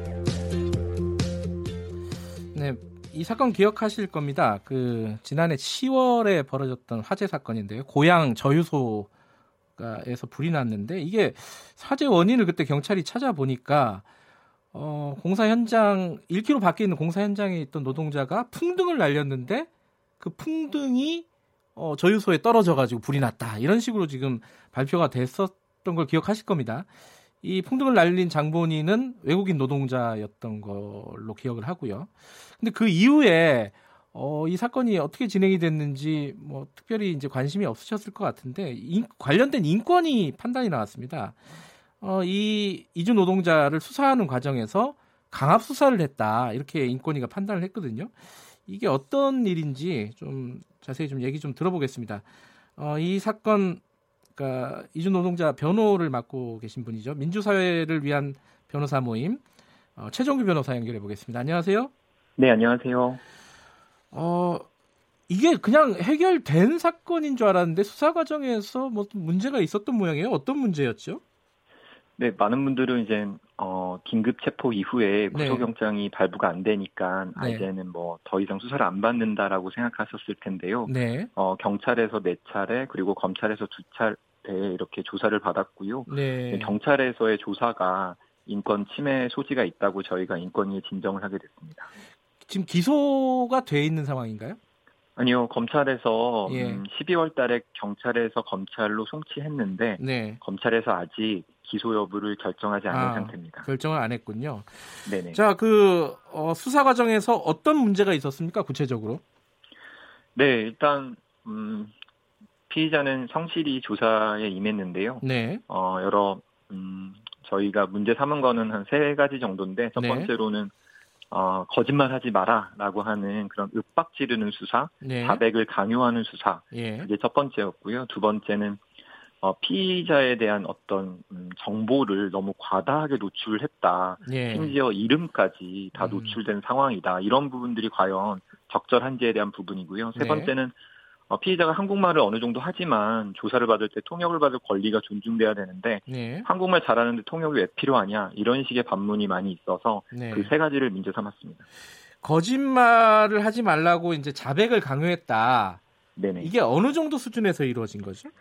네, 뭐 보통의 수준이었다면 저희가 굳이 인권위에 진정을 하지 않았겠죠. 네. 이제 뭐 피의자의 진술이 뭐 모순된다든지 아니면 객관적 증거에 반한다든지 이런 네. 경우에 거짓말하지 마라, 뭐 네. 진실 사실대로 얘기해라, 뭐 이런 정도의 추궁은 당연히 네. 수사 기법이고 수사에서 당연히 뭐 허용돼야 될 범위일 텐데요. 네. 어, 인권위의 결과에도 나온 것처럼 음, 4차 조사 때는 무려 123회나 거짓말하지 마라. 라고 하는 아하. 추궁이 있었는데 네. 그 내용이 더 충격적인 거는 어떤 뭐 모순점이 있어서가 아니라 네. 그냥 경찰이 원하는 답변을 하지 않는다는 이유로 거짓말하지 마라 아하. 이런 식으로 123회나 어, 이런 추궁을 당했다는 것은 예. 정상적인 신분 방식이라고 볼 수 없고 또 저희가 이게 음, 피의자는 어찌됐던 자백을 강요받지 않고 또 네. 진술을 네. 거부할 불리한 진술을 거부할 권리가 있는데 이러한 부분들을 사실 형해화시킨 게 아닌가, 무력화시킨 게 아닌가라고 하는 음. 그런 결정입니다. 어쨌든 인권위는 이 부분에 수사 과정에 문제가 있다라고 어, 판단을 한 거고요. 네네. 그런데 지금 궁금한 거는 아니 그 어떤 자백을 받아내려고 그렇게 강압적으로 수사를 했던 거예요?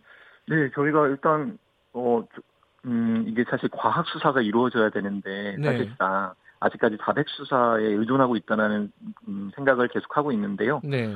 결국 음, 이게 어, 근처에 저유소가 있었는지 알아, 있었는지 몰랐는지 이런 부분들에 대한 아, 논란이 있었습니다. 예. 예. 피의자는 저유소의 존재에 대해서 정확하게 몰랐다라는 네. 부분이고 또 잔디에 불이 붙은 것을 보고도 그냥 도망쳤냐 아니냐 사실 이런 부분들에 대해서 피의자는 일관적으로 예. 저유소의 존재에 대해서 정확하게 몰랐다. 그리고 불이 붙은 걸 알았다면 당연히 그걸 끌려고 한다든지 아니면 신고를 했었을 텐데 네. 전혀 보지 못했고 그냥 풍등을 찾으러 갔다가 자기도 어디에 떨어진지 몰라서 그냥 돌아왔다라고 하는 진술이 일관됐는데 네. 이 부분에 대한 객관적 증거가 없기 때문에 결국 네. 피의자의 자백을 받아내려고 음. 이렇게 안간힘을 쓴 게 아닐까라고 저희는 의심하고 있습니다. 아 그러니까 이게 어 실제로 이 저유소에 불이 난 거는 네네. 풍등 때문인 건 맞는 건가요? 조사 결과는 어떻게 나온 거예요?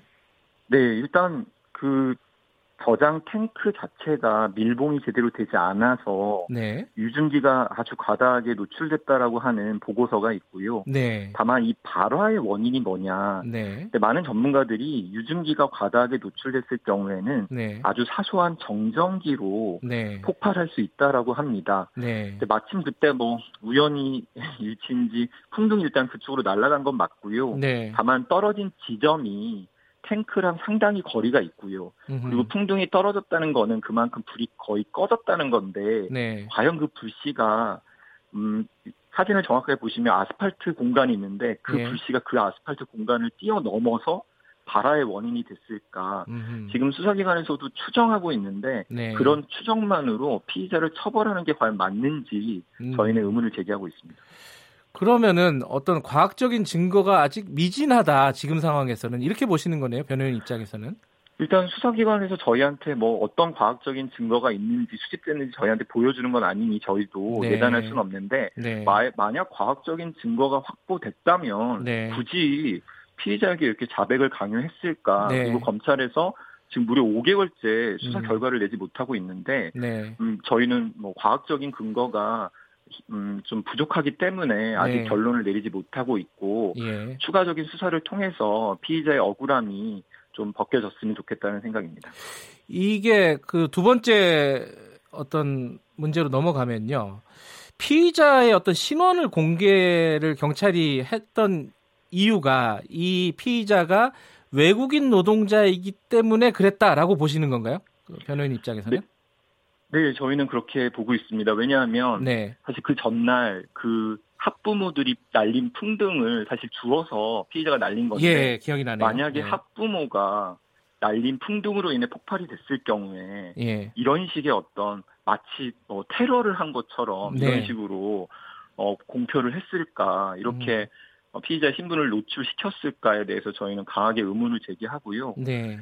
네, 경찰 수사 사건 등에 등의 공보에 관한 규칙에도 인명 사용의 원칙을 규정하고 있는데 네. 이 사건이 그렇게 예외를 둘 만큼 음. 사실 지금 뭐 경찰과 검찰에서도 이거를 뭐 실화라고 하지 방화라고 네. 하지 않지 않습니까? 이거는 실수인데 네. 국민 누구나 풍등을 날릴 수 있고 이주 노동자도 풍등을 날릴 수 있는데 네. 마치 고의로 네. 저유소를 폭발한 것 마냥 이런 식의 어떤 보도나 이런 음. 식의 어떤 공표는 사실상 아 이주 노동자는 위험한 사람이구나라고 하는 네. 그런 편견을 더 강화시키는 게 과연 우리나라 국익에도 무슨 도움이 되는지 이런 네. 부분들에 서 심각한 우려를 표했고요. 네. 인권위도 이런 부분들을 명확하게 명시했습니다. 경찰도 문제가 있지만 언론도 문제가 있다 이렇게 보실 수 있겠네요. 네, 사실 이 문제는 어, 저희소의 관리가 부실하게 된 부분이 사실 너무나 중요하고 또 네. 최근에도 네. 지금 유증기가 유출돼서 200여 명이 뭐 병원에 갔다고 하는데 네. 사실 이 사건으로 인해서 풍등을 날리지 말자. 사실 이 정도의 교훈을 얻는 게 과연 타당한 것인지 네. 지금 저희소는 계속 전국에 곳곳에 있는데 이런 네. 부분들에 대한 안전 관리 부실 부실에 대해서 예. 정말 더욱 더 언론에서도 더 열심히 취재를 해주시고 이 부분에 예. 좀 포커스를 맞춰서 우리가 이 사건을 통해서 단순히 풍등 날리지 말자라는 교훈이 아니라 네. 정말 저희소가 폭발할 수 있으니 네. 잘 제대로 관리하자 이 부분에 대해서 비용이 많이 들더라도 관리하자 네. 이런 논의가 이루어졌으면 좋겠습니다. 피의자는 지금 잘 지내고 있습니까? 어떻습니까? 네, 다행히 구속이 되지 않아서 직장을 예. 다니고 있고요. 다만 여러 심리적인 어려움을 호소하고 있습니다. 네. 7개월째 수사를 받다 보니 심신이 굉장히 허약한 상황이라서 저희가 네. 이분의 심리적 안정을 위해서 거의 매일 통화를 하면서 안정을 지켜드리고 있습니다. 알겠습니다. 기소 여부는 좀 더 지켜봐야겠네요. 오늘 말씀 감사합니다. 네, 감사합니다. 민주사회를 위한 변호사 모임 최정규 변호사였고요. 5월 22일 수요일 KBS 일라디오 김경래 치강시사 오늘은 여기까지 하겠습니다. 저는 뉴스타파 기자 김경래였고요. 내일 아침 7시 25분 다시 돌아오겠습니다. 감사합니다.